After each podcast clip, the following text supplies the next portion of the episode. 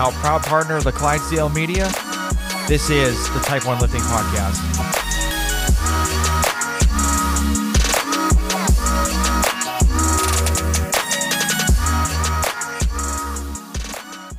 All right, guys, I want to tell you a little bit about Type 1 Lifting. So, Type 1 Lifting is a clothing brand that proceeds of the shirts, the hats, and everything else go to the Children's Diabetes Foundation. This whole t shirt company started from me taking care of a five year old girl from the emergency department at the Children's Hospital I worked at in Atlanta for a, a while back. Um, I thought I needed to do a little bit more than kind of just talk about my story. So, this is how I started the clothing line because I wanted to show people that even though diabetics have this really bad disease, we can still do amazing things in our life. And diabetes won't stop, you know, stop us reaching our goals. So go check out type1lifting.com. And, um, you know, if you have any questions, you can always reach me out on Instagram. It's type one lifting. And hope you guys enjoy the show. Hey guys, we have a new sponsor for the Type 1 Lifting podcast. The company's called Liberté Lifestyle. So Liberté is a French word meaning freedom, and the company was founded on the desire to have freedom to choose what we want to do with our lives. I actually had the owner, um, Nicole, on my podcast on episode 28. So if you want to go back and listen to her, um, she talks about how she started the company and what she wants to do in the future with the company, which is pretty cool. So uh, they actually have knee sleeves, wrist wraps, shirts, shorts. Uh, love the knee sleeves. I have the ice cream knee sleeves and I love them so much. They haven't the neoprene's still good. Uh, the seams haven't split compared to other uh, knee sleeves that I have had in the past, uh, and I'm planning to keep these for a very, very long time. So uh, Nicole actually gave me a promo code for you guys too. So it's all capital letters T Y P E and the number one. So it's type one.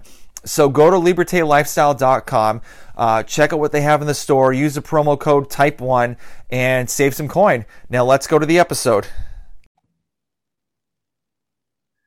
All right, guys, welcome to another episode of the Type 1 Lifting Podcast. Um, I have a very good friend. Well, I consider you a friend. So, a very good friend that uh, I've known for a while, and he actually owns a gym called CrossFit Prosperity down up in Massachusetts in Norwood. Uh, this is Craig Robertson. How you doing? I'm good, Tom. Thanks for having me on. Yeah, thank you for doing this. Um, you know, I'm. I'm, I'm glad I, am glad I went back to your gym a couple weeks ago. Granted, my dad passed away and he was in the ICU, and that's the reason why I was up there, but um, your your gym is probably one of the sickest gyms I've I've seen and I've been Thank to. Uh, yeah. n- number one is CrossFit East Nashville because that thing's like a football, like three football fields yeah. together. So if you haven't seen it, but uh, but yeah, I, I kind of wanted to talk about your experience in CrossFit and how you started the gym and everything. So uh, with all that, um, when, how did you get involved with CrossFit? Um, so I started working out. Well, I mean, I started playing sports when I was, you know, old enough to walk. Um, I remember my sister signing up to play soccer when I was four years old and crying all the way home because they wouldn't let me sign up yet because I wasn't old enough. Um, and then uh, she went on to be uh, more of a school type, and I went on to be the actual athlete in the family, I guess. Mm-hmm. Um, so I started working out when I was maybe about 15. Uh, I think maybe like three months short of my 16th birthday. My mom lied about my age so I could work out without her there. Mm-hmm. You had to be 16 to be in the gym by yourself. Um, so I started working out, started kind of seeing the way it can change your body and kind of the whole, you know, the work you put in is actually what you get out with working out, which I mm-hmm. thought was pretty cool. Uh, I kind of fell in love with that there and decided that was kind of what I wanted to do the rest of my life. Uh, so I figured that out pretty early. I always expected it to be more of like an LA fitness, big box type gym kind of thing. Uh, so I went to school for exercise science, uh, fitness club administration, took a couple classes on that stuff. And then um, I did an internship at a big box gym and it was awful. It was just not at all what I wanted to do. I mean, I was personal training people this whole time, right? I got my personal training certification, I think a week after I turned 18. Mm-hmm. Uh, worked at GNC, did the, you know, the gym guy thing. Um, but I, um, yeah just that the whole kind of predatory nature of big box gyms just really turned me off to the whole thing. Uh, the whole i want to sign up a bunch of people and hope they never work out. Mm-hmm. uh, really for me. I really liked helping people and actually getting them to kind of see why i like going to the gym and why i fell in love with it.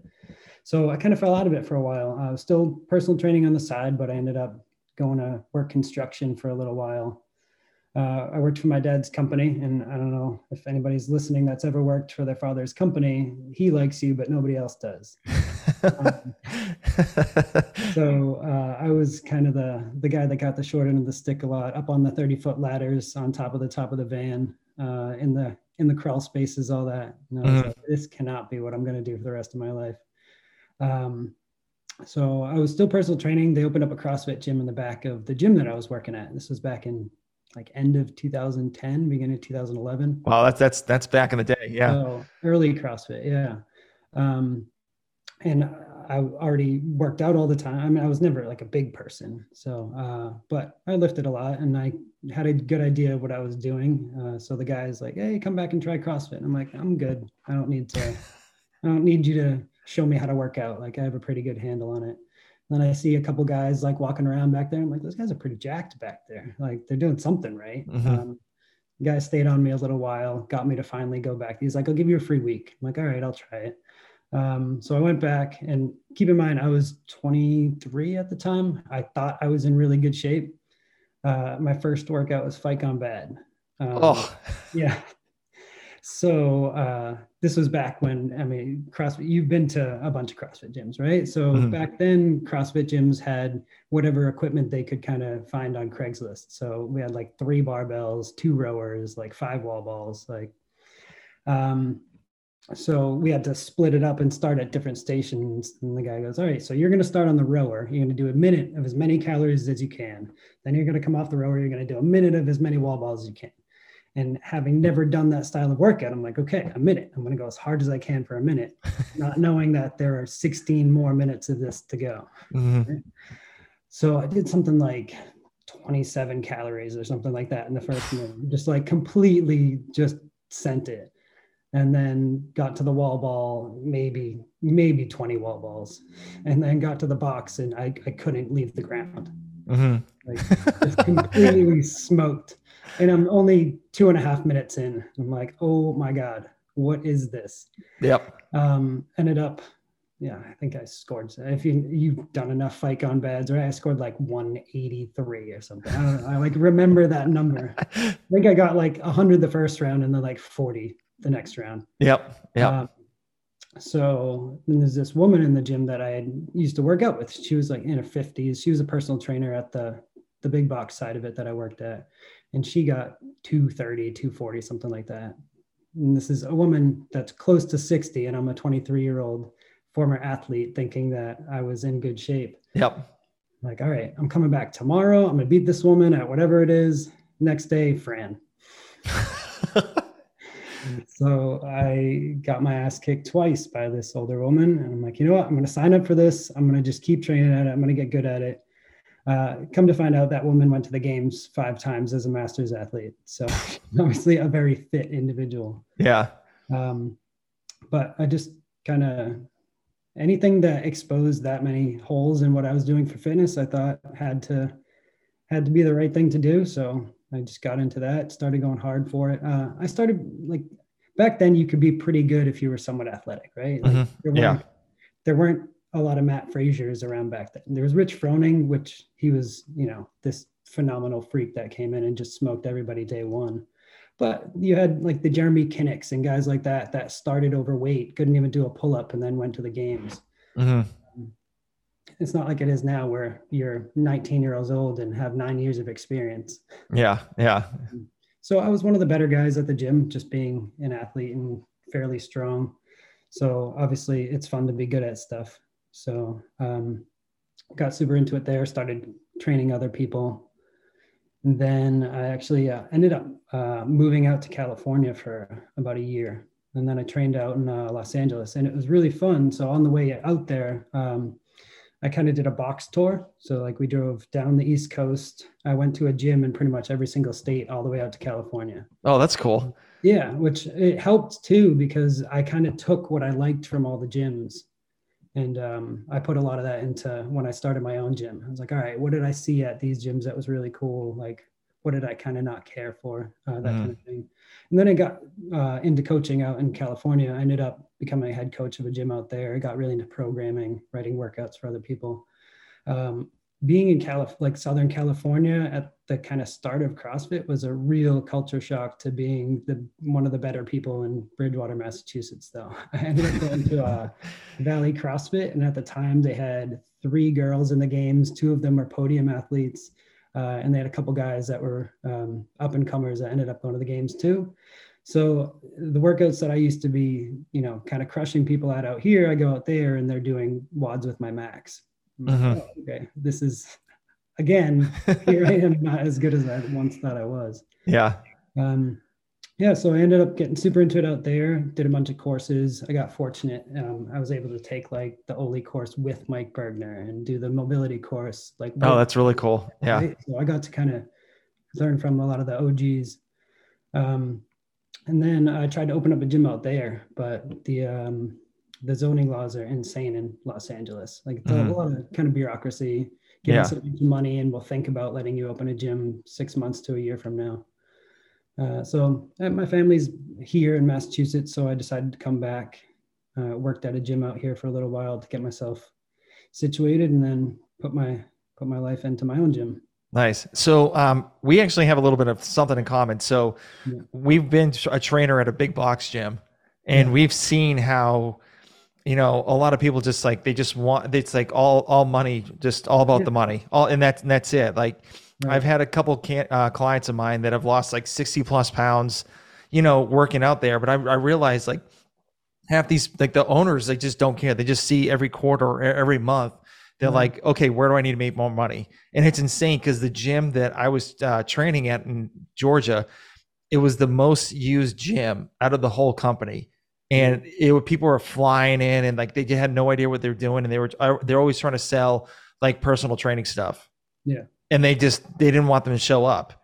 And it was insane. They were making like five grand off of protein shakes a month. No it's wild. Yeah. Yeah. And it's just like like and the one thing that really took like just you know i wasn't a big fan of i was actually like you know you know, not I was just like so disappointed is when the man one of the managers, the district manager, went to like a 13 year old kid and said like this kid got a Powerade from like the you know refrigerator and he's like, well, you know, we have a deal for you know two for three dollars for two Powerades.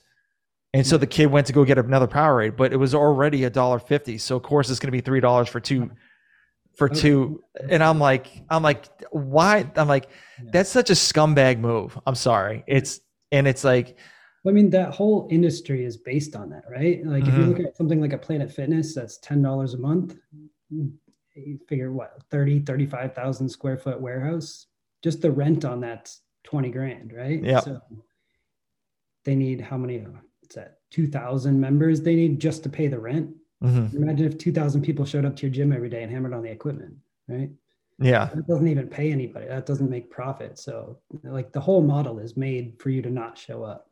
Mm-hmm. Which, is crazy. Yeah. It just, that was a huge turnoff for me because I, I liked the training side of going to the gym, right? Like I liked, like one of the coolest things about CrossFit uh, as far as training somebody goes is there's not a single person that goes to my gym that isn't now doing something that day one they're like, I could never do that. Mm-hmm. Right. So, and I, you see that constantly in CrossFit. Um, I mean, it doesn't have to be specifically CrossFit, right? Like, obviously, I've chosen CrossFit. I think that's the best option. But just actually caring about people and getting them to at least closer to what they want. Right? Yeah, absolutely. Yeah. Yeah. I mean, I love seeing the videos like the first bar muscle ups or first ring yeah. muscle ups and like see all these people like start kicking their legs and like getting super excited. And like, right. you don't really see that at a Globo gym. Right. Yeah. So, so some of the funniest videos you watch of people lifting is their coaches in the background going, like, yep, yep, yeah. in their head doing the lift with them, right? Like, yeah, yeah. You get to experience the feeling with them, even if it's not you doing it yourself. Mm-hmm. Yeah. And, which was really cool about CrossFit in the beginning too, was you'd watch the games and you'd be like, oh, I know exactly how that guy feels right now. Mm-hmm. I've done that workout before. Yeah, exactly, um, exactly. So, um, you said you moved back to back home to work, uh, to, you know, work with your dad and stuff like that because it didn't yeah. work out for uh, L.A. So, when did you kind of have that feeling like, okay, you know, all right, I, I think this is the right time to start a, to own a gym? that was a, a lot of things kind of all worked out that way. I was actually running across, I was a head coach of a CrossFit gym that was actually doing very well at the time. Uh, it was inside of a big box gym though. Mm-hmm. Uh, and the guy that ran the big box gym just did not have any sort of business sense of what to do with the money. Like the CrossFit was taking in 25 grand a month, I think, something like that at the time, which was pretty good back in 2000. Yeah. 13. Um, and he bankrupted the big side of the gym, uh, sold all the members to a different CrossFit gym. And that was my full time job at the time. I was looking for houses. Um, so I just took all the money that I was going to put as a down payment for a house and went out and did it on my own. Wow. that was always the goal, right? It was just, yeah. sometimes you just need that push off the ledge. Yeah. Now was, was Norwood like the, like, so, so Norwood's like right next to the Gillette Stadium. It's like a stone's throw away. So yeah. was that the area you were looking to, you know, start the gym, or you were looking to go to Bridgewater? Like, where, what was kind of like mm. the gist of like where where you wanted to, uh, you know, set set a foot in your box? So it's actually another somewhat, I guess, controversial point, right? Uh, so, like I talk kind of a lot about the good old days of CrossFit. I think a little bit. Uh, there was respect between gym owners i think right like where you wouldn't open up next door to somebody else you just didn't do that mm. so i looked at the crossfit affiliate map and you know you see all the little dots on it i'm like where is there a hole right like where can i go that there's going to be enough people to sustain a business that i'm not going to be stepping on anybody else's feet um, i really wanted to do my own thing and be able to work with other gyms and have uh, community aspect to it uh, not just within my own walls but being able to talk to other gym owners and bounce ideas off each other and maybe do group events with them. Yeah, like a mastermind kind of. Yeah, right. Which you can't do if you open up on the same street and try to take their business. so, yeah. I mean, people do that now, um, but that just isn't what I thought was the right thing to do. So I just tried to kind of open up as far away from other gyms as I could uh, while still giving myself a chance to be successful and that doesn't mean I wasn't in the same town as another gym. I originally actually opened up in Walpole, and there was another gym there, but Walpole is not a small, small town, and they're completely on the other side of it. So I was more to Sharon, where you grew up in Sharon, right? Yeah, yeah, yeah. So I was more kind of pulling from Sharon and Canton in that area, and then the gym that was in Walpole was like in Walpole Center, so they were pulling more from the Medfield side of Walpole. Mm-hmm. So everybody listening has no idea what that means. But That's okay. complete opposite sides of town. One's rural, and then I was more on like the main street. So I was more of like the commuter gym. Mm-hmm. And so um, you finally got that gym off of you know a major a major road, Route One. Yeah. So um, how how did you start? Since you like when you started the gym, how did you get people like into the door? It was hard. Yeah, I can uh, imagine. I yeah, I had three members when I opened. Uh, so I opened up kind of late in the game, right? So CrossFit, when you in 2011, 12, you opened a CrossFit gym and people found you. Mm-hmm. Uh, by the time I opened in 2015, you really had to pull people in. Um, so initially, I would just go there at five in the morning with my, you know, three members spread out throughout the whole day and just stay there the whole day and kind of poke my head out the door. Anybody that walked anywhere remotely close and hey, do you want to try some uh, CrossFit. Nope, all set. Um, but I went like businesses. Uh, it's on it's on a major uh, route. It's called the Auto Mile. So there's a lot of car dealerships. So I would go into all the car dealerships, hand out flyers. I went to the police station, fire station. Um, I did a lot of Facebook. Facebook worked a lot better back then as far as Facebook marketing. There wasn't a ton of that going around. It was somewhat newer. Yeah. Um, so I got some people in there. There was this thing that uh, Tommy Hackenbruck, I don't know if you remember him. Yep. Uh, from Utah. He had this thing called the six week challenge that would like get people to come into your gym and then you get like 20 or 30 people and hope to keep 10 of them. Um, and then it just, once you get, it was really hard to get the first like 30. And then once you get 30, then that kind of starts to roll a little bit uh, it's like this conundrum where somebody would come into your gym and there'd be two other people there and they're like well this is lame right? Because crossfit's more about the community aspect. And then they'd leave and then the next person would come in and be like oh there's only two people here. I'm like yeah but if you stay then the next person will be four right?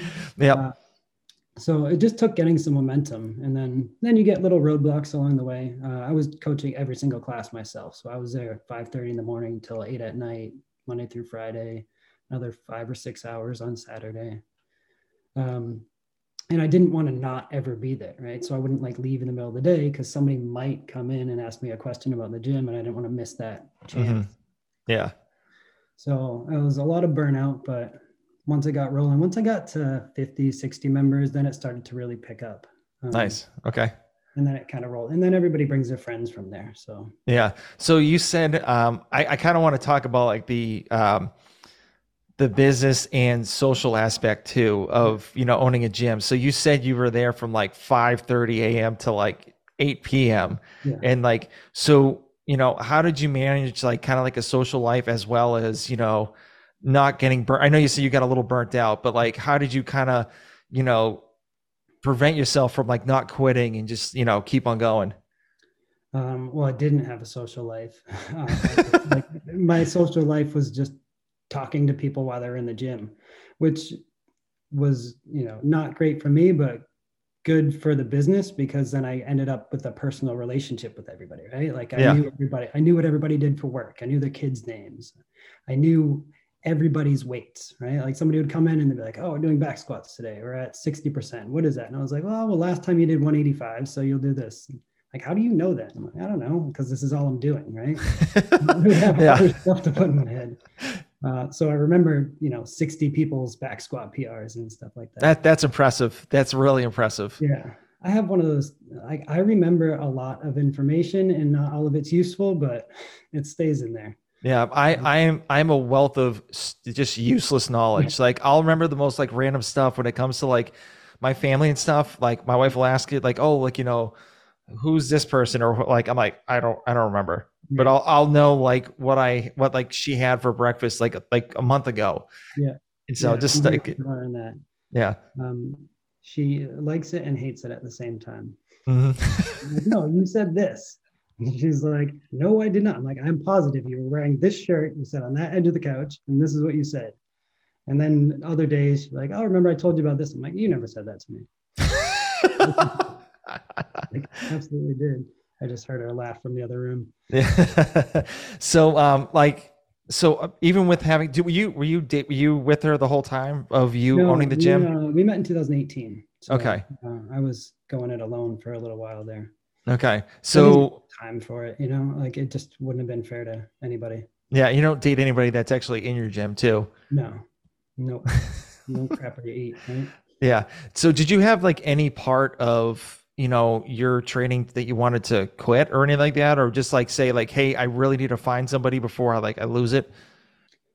Uh, yeah, I definitely wanted help, but I, I also am that like if you want something done right, do it yourself person. Mm-hmm. So yep it was really hard to let go a little bit. Um, so I don't know that I ever wanted to quit, but there are definitely times where I wanted to not be there.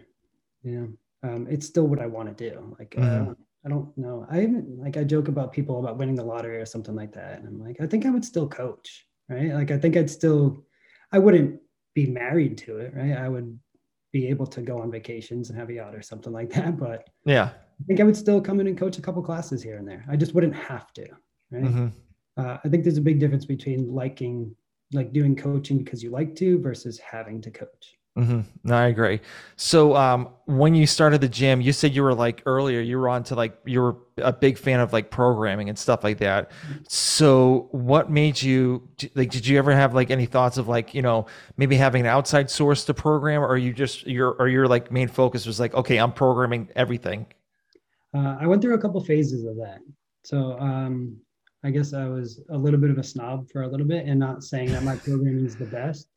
Um, there's definitely people that that know their stuff out there, but I more was like everybody has weights, everybody has rubber mats, but your programming is what makes your gym. Mm-hmm. So if you're just taking somebody else's programming, then what's your brand, right? Yeah, uh, you're just a facilitator right? Like I give somebody the space and tell them how to do it versus I'm creating what they're doing. Um, but I definitely, that was one of the things, you know, for you know, 50 bucks, you can get on CompTrain or something like that. And, you know, Ben Bergeron's a great coach, so he writes good programming. but it, I found it wasn't really written for my people. Um, I kind of take ownership of who's in my gym and I look at how people are progressing and where people are doing well and what they need a little bit more work on. And when I'm writing the programming, I can adapt that to them. Whereas CompTrain or something like that, while it's a good program on its own, it doesn't really have the ability to do that. Yeah. If I'm going to pay somebody else to do programming and then just change it anyway, it doesn't really make a lot of sense. Yeah, you might as well just keep your name, change your name to CompTrain. Yeah. Um, or you know, see if any like I'd probably get a ton of business if I did that right. Yeah. yeah. Um, and and it's not a knock on the programming. It's all good programming. Uh, when I was competing, I'd follow other people's programming. I don't want to. I don't like writing for myself because I'll even if you try to write to make yourself better, you still write stuff easier to your strengths, right? Yeah. You might write like 12 handstand push-ups when somebody else would rate you 20. Mm-hmm. Like 12 is enough. yeah. yeah. Yeah. So, uh, what is your style of programming? Um, it's more general physical, uh, like you know, GPP, kind of classic CrossFit. Um, I also, my membership is just general people that want to not, you know, not be fat and not die early, right? So, mm-hmm. Uh, I write the programming for that person. I don't. I'm not trying to send anybody to the games. If you want to go to the games, I can write you programming to get you there. Well, if you're naturally also very good at CrossFit. Um, it doesn't matter how good the programming is. If, we're at that point with CrossFit, right? Like yeah. people that go to the games, they were the best person at CrossFit in their gym their first day. They just mm-hmm. had to learn how to apply it. Um, but for the majority of it, it's just writing workouts to get you stronger, get you moving better, give you some cardiovascular fitness, uh, and just kind of make life easier for you. That's generally how I write it.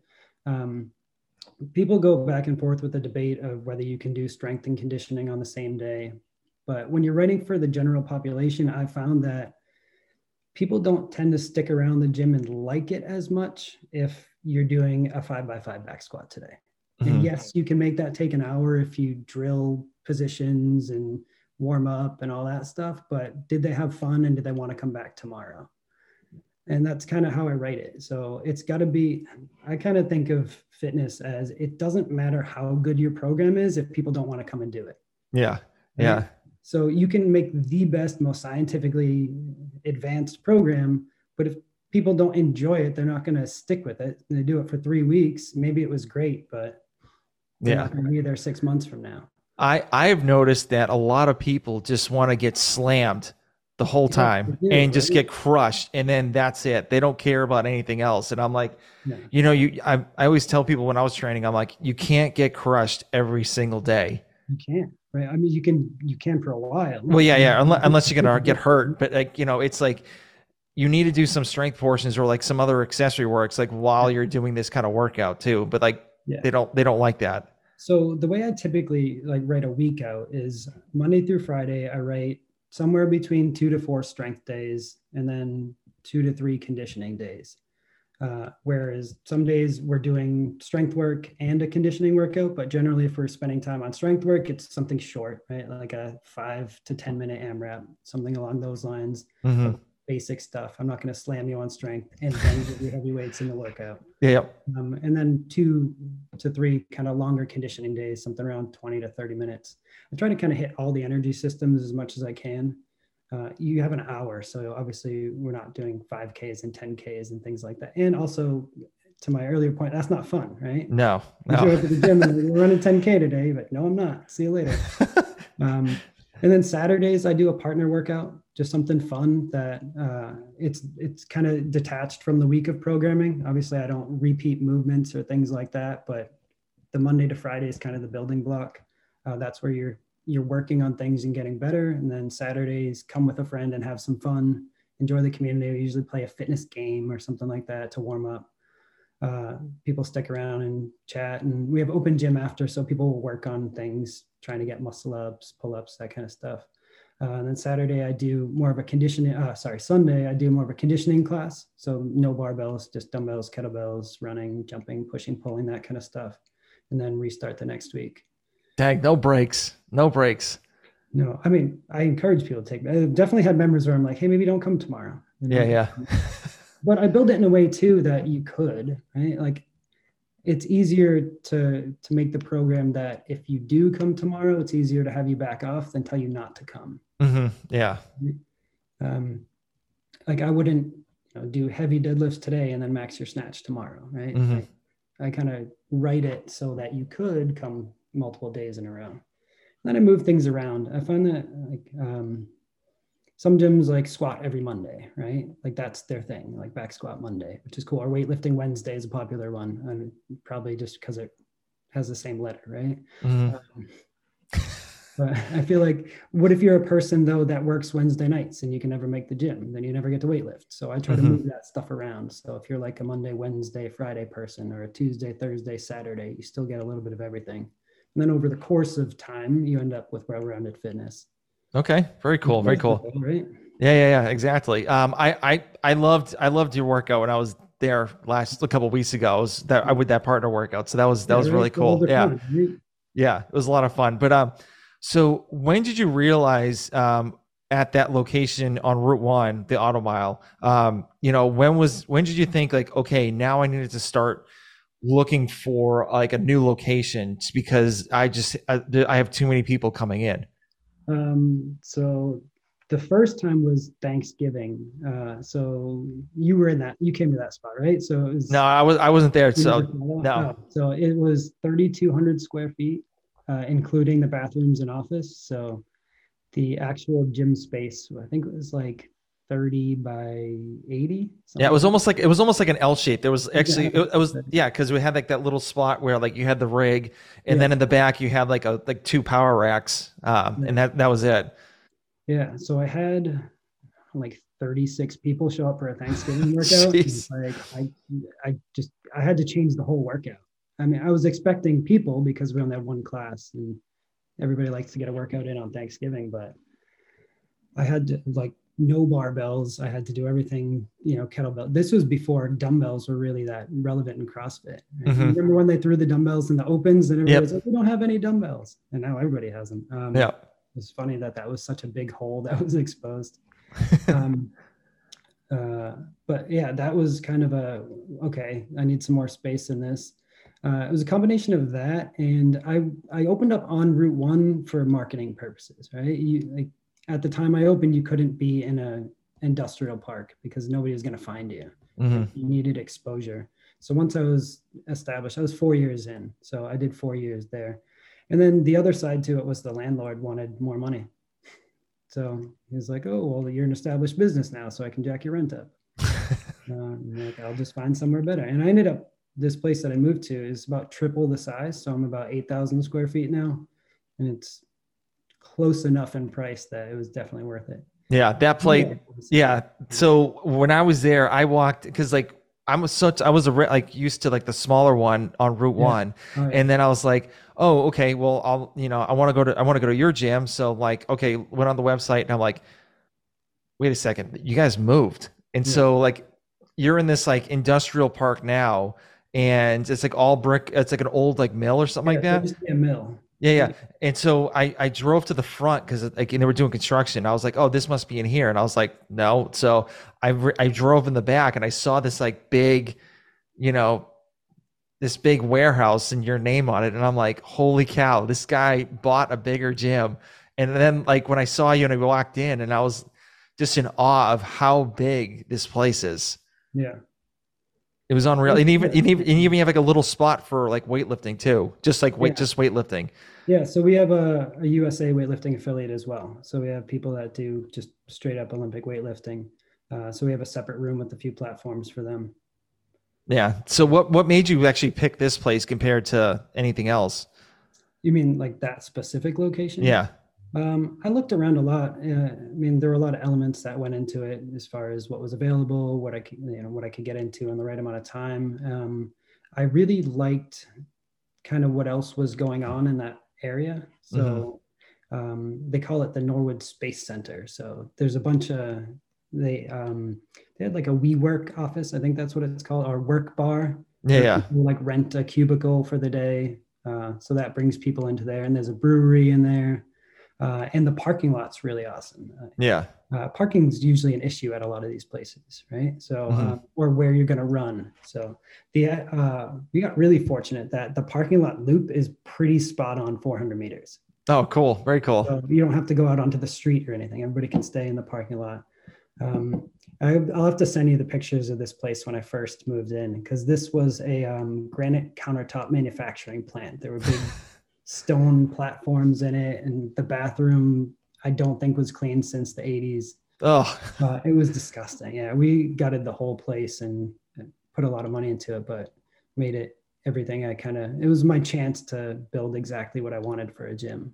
yeah. And you, you did you did a fantastic job with it. Mm. So I can't I can't say that enough. That This Thank this place is so cool. But um, I forgot to ask this question before. So, um, are there any like Massachusetts laws that are that like you know prohibit you from like going to certain spaces at all, or like what's yeah, you what's got to be zoned. Um, so there's like mixed use zoning. Um, so that was the other part of it. So when those people, uh, the developers bought that mill building, one of the things they did was they zoned it for fitness use.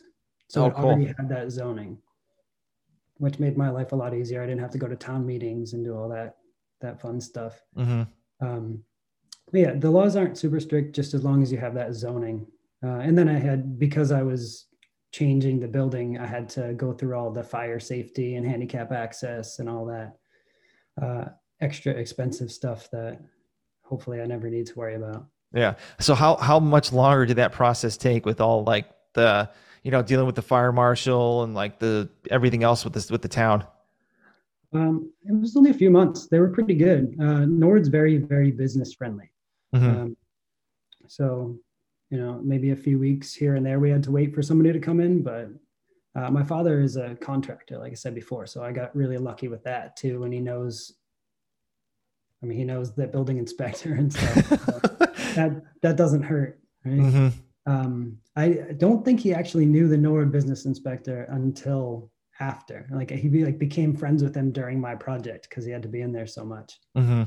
Um, but I obviously got some some help with the right subcontractors and things like that, and suppliers for different materials that I needed through my dad's connects, which was helpful. Yeah, like more barn stall mats and everything, and Uh, those I got. I'm a very. My wife will laugh at this. I'm a very savvy shopper. I like a good discount. Yes, Uh, I'll spend money on stuff, but I'm always like, I, if I can spend thirty dollars on something, I probably won't spend forty dollars on it. Mhm. Um, so I did a lot of um, kind of scouring Facebook Marketplace and things for like my equipment. I buy everything brand new, but like stall mats, stuff like that. I buy you know 20 from a gym closing here and buy 30. I ended up needing. I think I have something like 360 stall mats in my gym. It's one of the most expensive things I bought is the floor. Um, so I just kind of picked up pieces along the way. I had a few months to prepare, so I just got things along the way and then filled in the gaps where I had to. Uh, and then once you move into a place like that, so moving from you know about three thousand square feet to eight thousand square feet, all the equipment you have looks very limited.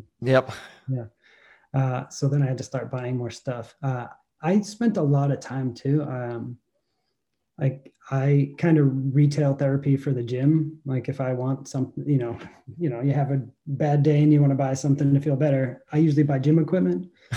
Um, or if I'm trying to work out myself, I'm like, "Eh, I really wish I had a like another GHD here. Uh, I go buy one, right? yep, yep. So I took most of the money for the first few years and just put it back into buying equipment. So Okay, very few things that you would come into my gym and need that aren't there. Um, and I kind of used the opportunities. I, we had a competition um, back in May, and we had a, a good a good turnout for it. And I wanted to do a fun floater, and I've always wanted to buy a yoke, so I bought a yoke. Like, very cool. Work somewhere, and I just bought J cups for it, so now it's a squat rack. Nice, very cool, very cool. yeah uh, so i just kind of put things together along the way and just Mhm. keep buying stuff Yeah. So when um when you went to the new gym and you have your your clients that were there for the original gym and then they walked into this gym, Oh. were they just like in awe the whole time and they're like, I got to tell my friends to get over here. yeah it was a little bit of that um, part of it too was I didn't want to move the gym and expect people to come over. I was very nervous about moving, right? Because I I was joking with people at the at the time I can move to the other side of the building and that would be the excuse for some people to drop off, right? Yeah, yeah. Like, no, I can't make it anymore. I actually had a member at the time that um, he was like, "Oh, I don't think I can make it uh, to the new gym because uh, I won't be able to make it there on time because I come from you know this street." Uh, so I looked up her address and I'm like, "Well, you're you're actually eight minutes from our current location. You're going to be three minutes from the new location." And she's like, yeah, but I can drive on Route One, so I can drive faster. I'm like, that doesn't make any sense. No, that, that makes absolutely no sense whatsoever. Uh, you know, when people look for their way out, when they look for their way out. But I wanted to make sure that it was an upward move, not kind of a lateral or a down move. Mm-hmm. Uh, so I thought that was my chance. Like, if I make this place nice enough, nobody's leaving. Right. Yeah. Yeah. Uh, so that was part of it. Um, and then now I almost like I laugh sometimes when people come into my gym and I just like see their eyes open. I'm like, have you done CrossFit before? And they're like, yes. I'm like, where do you go? And they tell me, and I'm like, so do you like the gym? And they're like, I do. uh, and I'm I'm a little. Um, my wife will laugh again. I'm not like this at home, but at the gym, I'm like clean up every speck of chalk and yep. make sure the wall balls face out and all that stuff. Like I put them in mm-hmm. order.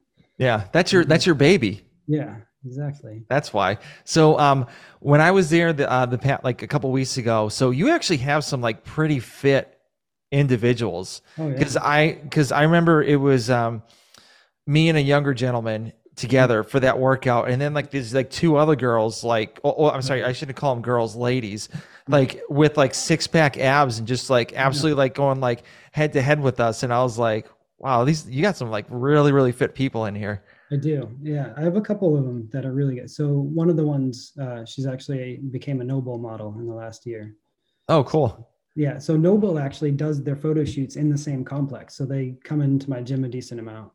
Um, they've done some cool stuff in there. So I've had a couple games athletes come in for that. Uh, Mac Jones was in there a few weeks ago. Oh, really cool. I wasn't allowed to take pictures of him or anything like that, but he was in there. Mm-hmm. You can That's see cool. like my rig. You'll recognize it if you see some of their ads. You'll see my rig in the background. Um, and then uh, this other woman that I have is unbelievable. She does just the most crushing workouts, and after she's like, "That was fun." like, I don't know what is wrong with. I don't know if it's wrong with you or what. I'm like, you just beat everybody by four rounds on a 15 minute workout, and you're smiling right now.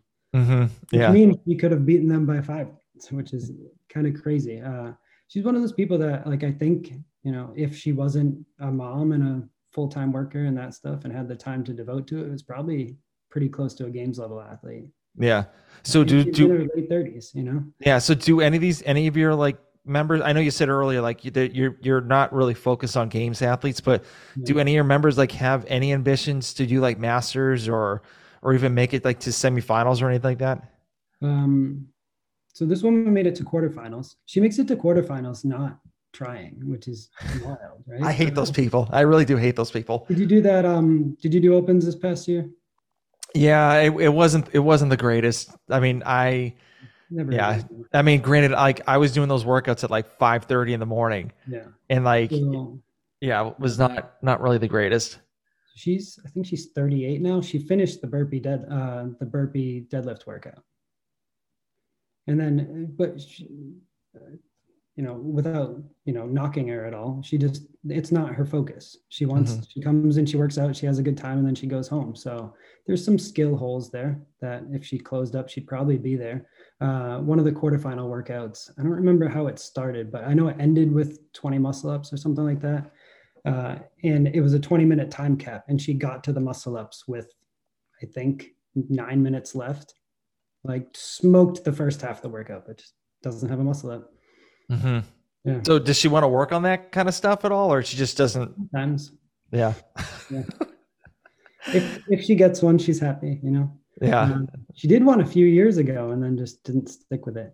And part of it's like i said i don't program for that right? So mm-hmm. she's not and she's very much you know a big fish in a small pond at my gym my gym's not her right like if yeah, she, yeah.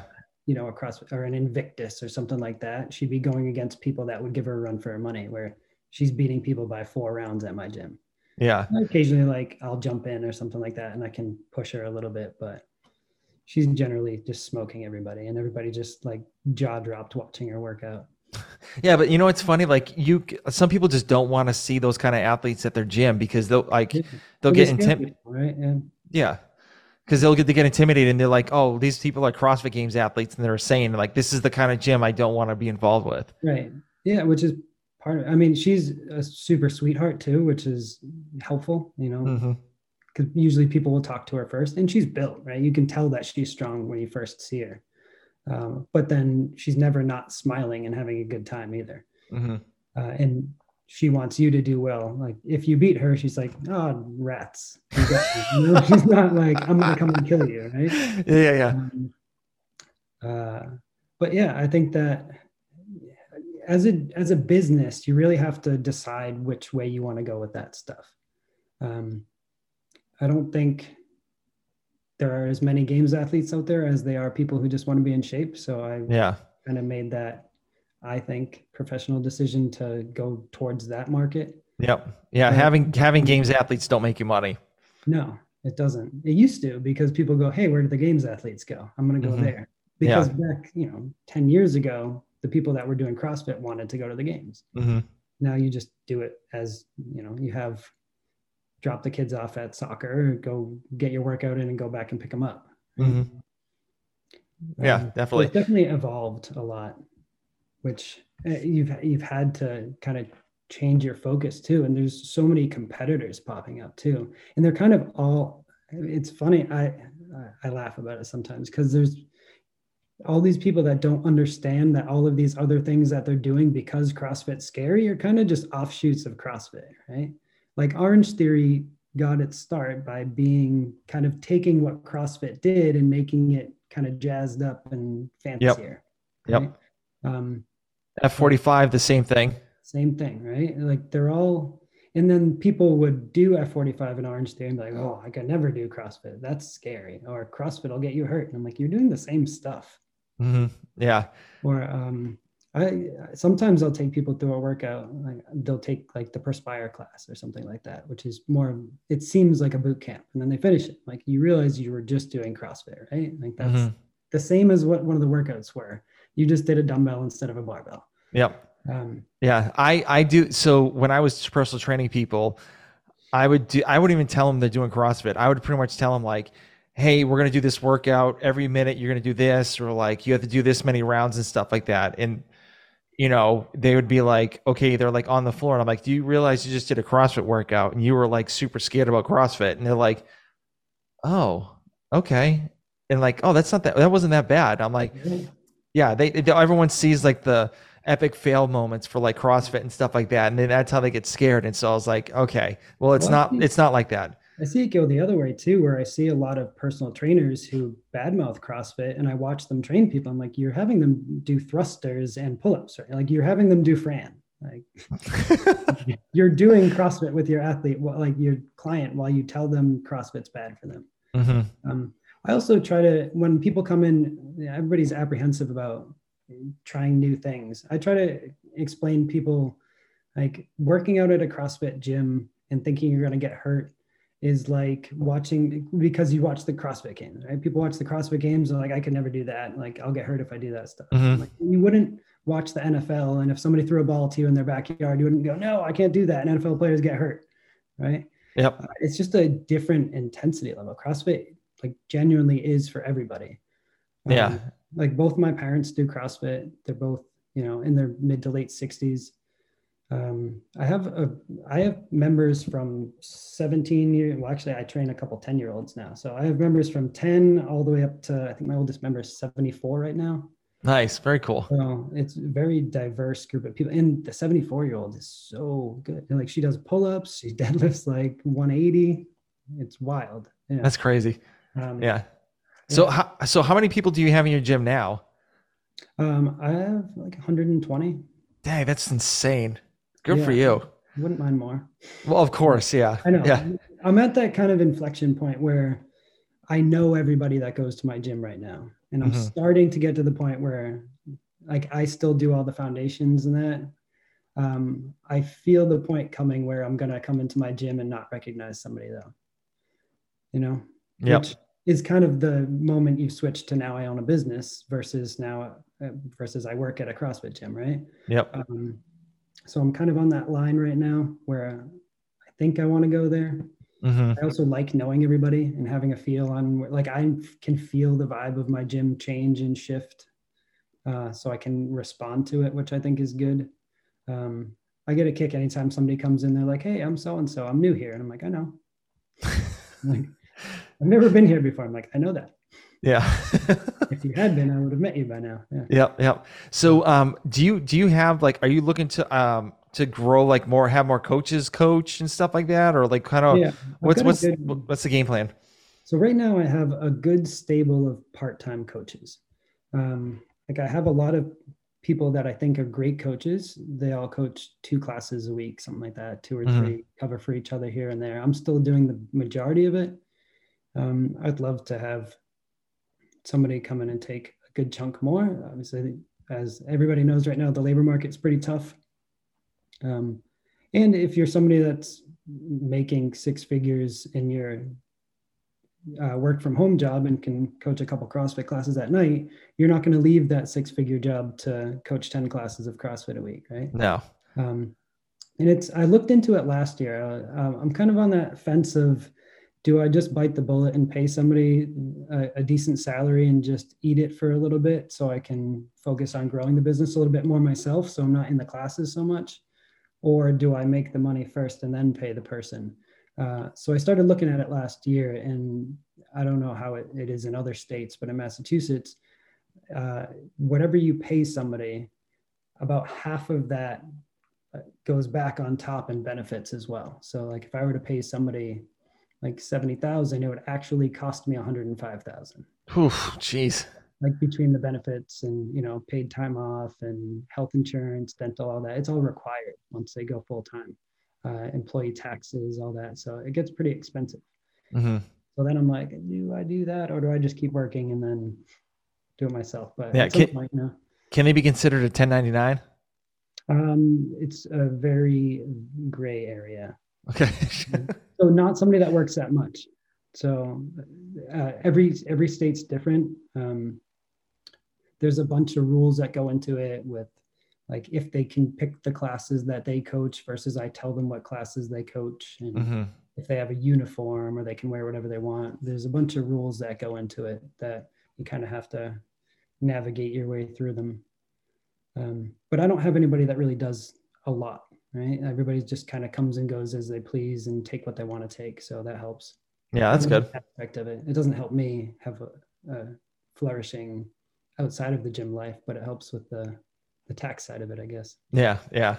So um okay, so we're getting close to the end. So I have a couple like rapid fire questions, but they're not really rapid fire. They're like pretty slow. But uh but um so um what are your goals for the rest of the year for the gym? Um or or or personal? Um, well, so a big goal. I um I just started a supplement company. So um, Oh, cool. I well I should have talked about that. I had no idea. Oh yeah, I wasn't. I'm not trying to plug it. I just started out. Um, so I just uh, got the email today that my pre-workout is in production. So that's pretty cool. It's actually an, an Atlanta-based company that's producing it for me.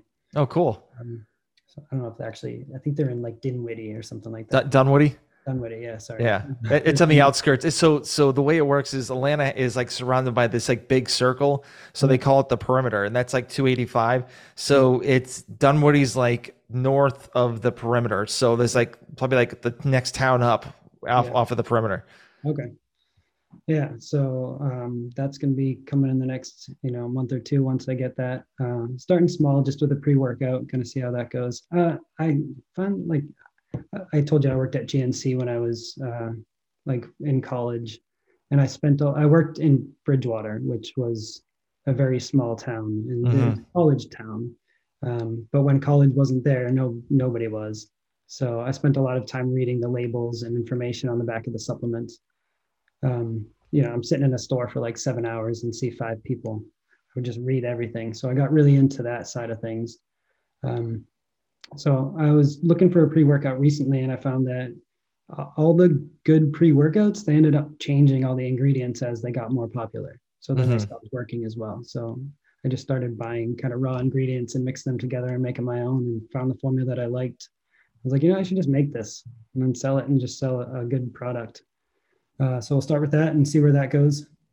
That might be my my ticket out right Yeah, yeah. So um actually it's funny funny thing you talk about supplements. So I was listening to a podcast with the guys from Ghost Lifestyle. Yeah. So um they actually uh they don't write the proprietary blend on their um, supplement label. They actually write down like every single Mm-hmm. Yeah, so that's how mine Supplement. is, right? Okay. So mine says exact. So I started reading, like I, I'm not a real like super into school person, but I really like to learn things. Mhm. So I'm that person that goes into a Google rabbit hole, and by 3 a.m. I know who founded Mountain Dew. uh, I don't know how I got there, but I end up there. Um, so I started going. I started reading the actual clinical trials of all the ingredients that are popping up in these pre-workouts, and uh, I don't know if you know what beta alanine is. Mhm. So that's a really popular uh, endurance thing. Um, so Mat Fraser bragged about like that was the thing that he was taking. That Yep. he said he felt like it gave him a third lung.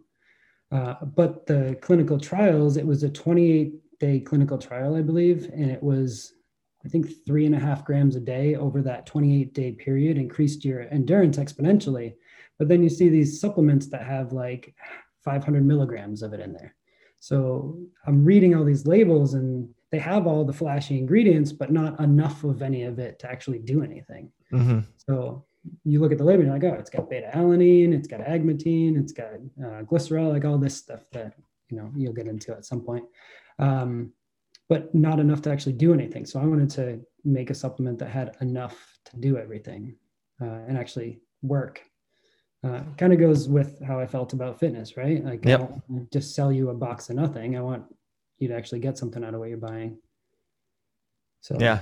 Very cool. Try to apply that to supplements, and hopefully, hopefully it's profitable too, right? I'm Yeah. sure there's a reason all these companies start to cut out the expensive ingredients, right? Yeah. So um are you are you looking to um is it like CrossFit like legal? Like you know, is it like WADA no approved? ban- yeah, there's no banned substances or anything like that in it. Um, it has to go through. Um, this is something that I'm learning about as I go. Obviously, this was an idea I had, and then I started going down down the rabbit hole with it, and I'm learning about you know the um, the tests and procedures that have to be done, and certificate of analysis, and all this extra expenses that come up along the way. And when you get there, and I'm like, I didn't know any of this stuff had to be done like a five day microbial test that has to be done on the batch to make sure Mhm. there's no bacteria in it and things like that.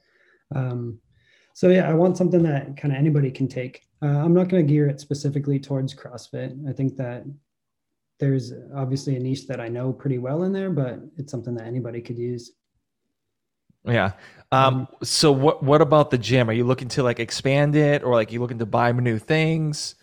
Yeah, I would love to. Uh, so I think once I get to the point where I can have a general manager is when I would maybe move on, open another gym, or uh, probably the thing that probably makes the most sense is acquiring another gym that is doing okay, not great, that I think I can put better systems into. hmm Um, something with a membership base. Um, just kind of finding the right opportunity. I've looked at a few. I bounce around with ideas if if I want to buy something close that I could drive back and forth to, or if I want to, you know, buy something in South Carolina and have, you know, some fun with it. Yeah. Be, be like a snowbird down in Sou- uh, South Yeah. Carolina. I could do a couple months up here, go there for the weekend, check in on the gym. But you got to have the right team. Um, I'm still kind of searching for the right person that I can kind of let my business go. To. It's my baby, like you said, right? Mhm. So Yeah. Yeah. you just give that over to somebody. I don't want to leave. And I've, I've had some members for seven years, right? Six, seven years, a decent amount, actually. I probably have 20 to 30 of my members have been with me at least three or four years. Um, so I don't want to do them wrong by leaving them in the wrong hands. Yeah, of course. Yeah, un- understandable. Um, so uh, next question. So, uh, what is your favorite book? Favorite book? Twilight. It- I did read them. I'm not gonna lie. Um, I'm not I, like I said. I'm not like a huge book reader. I read a lot of information. Um, I read a book that I thought was really good business wise called um, The Pumpkin Plan. Okay. I don't remember the guy that wrote it, but uh, kind of the whole principle of it is when people grow these like massive prize pumpkins, what they do is they plant their pumpkin seeds and then whichever pumpkins aren't growing, they pull them off the vine and they focus on the best ones. Mm-hmm. So the principle is that you should target your business towards those big pumpkins, right? Okay. And obviously, those pumpkins are your your good members, right? Those are the ones that come in, they don't complain, they like you, you like them, you enjoy training them. And when you put all of your energy into training those people and taking care of them and making sure they're happy, you attract more people like them. Mm-hmm. So then your business is geared towards that person versus trying to make sure that all the pumpkins survive and not really giving any one of them what it really needs to thrive. Okay. I thought that was a really good principle that I was able to apply. And now I like pretty much everybody that I get to work with. So, Okay. Awesome. That, that's a good book. I, Yeah. I've never heard of that one before. Yeah, it's uh, Mike McAllowitz, actually, I think is the name. of the guy Okay. who did it. Yeah. Okay. Cool. Uh, next question. So, um, what is in your gym bag? My gym bag is on the floor in my office because I never actually need a gym bag anymore. Because Yeah, true. That I'm never out of. Um, I think I have I have two jump ropes because double unders are my favorite. Uh, I made it a point when I was in. B- I realized that if you get good at double unders, you will win every double under workout, Mm-hmm. no matter what else is in there, because people trip over their ropes a lot. Yep. Um, so I like double unders. So I have this Again Faster rope that I bought in like 2016. No, no, sorry. I bought it in like 2013 probably. That they don't even make anymore. And I just like keep it in a bag and protect it. I just like the feel of it. It's just Yep. perfect. Awesome. Um, I think I have maybe like some wrist wraps. But like I said, I don't really use a gym bag, so I just have every my stuff's kind of just thrown all over the place at the gym. Yeah. Well, I, I kind of figured that. So I, I was like, I was like, I don't Oh, know if I don't know if this is gonna be a good one. Yeah, no. I have some Rehband knee sleeves. I need those. Yeah. So, so I've had, I've had Rehband, um, the Rehband knee sleeves for a while, like not a while, but like every time I use them, like the seams always like burst, like blow up. I don't know what. So I bought. I have the a pair of the like blue seven millimeter ones. Yeah, yeah. I bought. I bought them in 2013 or 14. I still have the same pair. They're awesome. Uh, they were. I don't know what they do with them now, but they were great back then. They were. I think like forty dollars each when I bought them now. So I'm sure they changed their model to. No, no, they didn't. No, they're still that expensive. Yep. Uh, but they're the thicker ones. I tried getting the thinner, like CrossFit ones, but they just folded up on me. Um, I have a very interestingly shaped leg where I have big quads and tiny calves. hmm Everything just shifts down on me. All right, cool. So, um, this one, this next question is a li- is a little deep. So, uh, let's just say you're lying on your deathbed. It's the last day of you, um, you know, on this planet. So, how do you want people to know you as? That's a tough one, right? It's a. I don't know. I think I just I want people to at least remember me as being generally a good person. Right? I don't think I don't think it's possible to say the right thing all the time or be in the right place or all that, but at least know that I tried to be. Mhm. You know, um, like I do like helping. Like I do what I do because I like working with people and helping them. Obviously, you don't become rich owning a CrossFit gym. Um, but I enjoy my job and I like being around people and I like the people, well, I like the people I get to be around. Um, so I guess just that uh, I, I did my best and I tried to do the right thing. Okay, cool. I'll take that. I'll take that. Kind of lame, but No, um, no, trust me. No, that, that, was, that was a good one. So, uh, last, so last and final question. So, um, where can people like reach out to you? Um, you know, if they have any questions about, you know, your gym and, you know, or anything else, or even like supplements, like how to start a supplement company, where can they reach out to you? Well, starting a supplement company, uh, I'm still working on figuring out that. So, Well, I mean, you've already, you've already taken the first couple steps. So, yeah I've- jumped on yeah so um uh, i have obviously my gym i'm just craig at crossfitprosperity.com or i have instagram i have three Instagram. Well, I have four, I guess. I have like my personal one, which is at Coach Crobby, C R O B B Y zero. Uh, no, just Coach, like C O A C H C R O B B Y. Uh, Robbie was my nickname in college, uh, high school sports. So, okay. C Robbie. People always say uh, Crobby, and they never really get it. Um, but I was C and then Robbie because uh, you did you play football or anything? You're a bigger guy. So yeah, yeah, yeah, I did. Yeah. Your coach never wants to say your full last name, right? Just go, Robbie, get out there. Yeah, they, but they, they, well, I mean, mine's Lennon, so you can't really, oh, yeah, can't abbreviate it. So okay, yeah, my name was long, so they didn't want to say the whole thing. Um, and then uh, my supplement company is Prosperity Nutrition Co. That's on Instagram. That's new. So it just has one one picture of the pre-workout coming soon. Okay. All right. Awesome.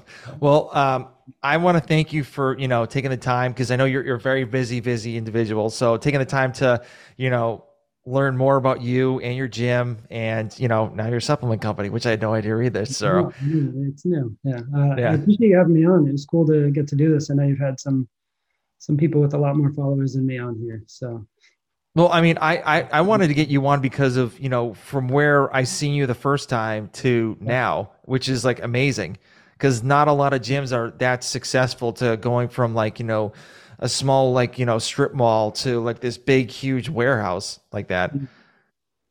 Yeah, I think just once you kind of figure out that you can do it, uh, like that first, like I said, uh, I opened up with three members, which it was obviously terrifying. Like it was when I was I was shaking signing the lease for I think my lease was like five grand a month or something, and I had three hundred dollars a month coming in. Mm-hmm. Um, so it was uh but then once you get to the point where you're you're starting to break even, you're making money and you're you're doing it, really opens up your your ideas of jumping into new stuff and pushing the boundaries and taking risks. I the supplement company now that I've sold zero. Actually, I have a few pre-sales, so that's going okay so far. Okay. All right. Uh, cool. All right. Well, um, I would lo- I would love to have you back on.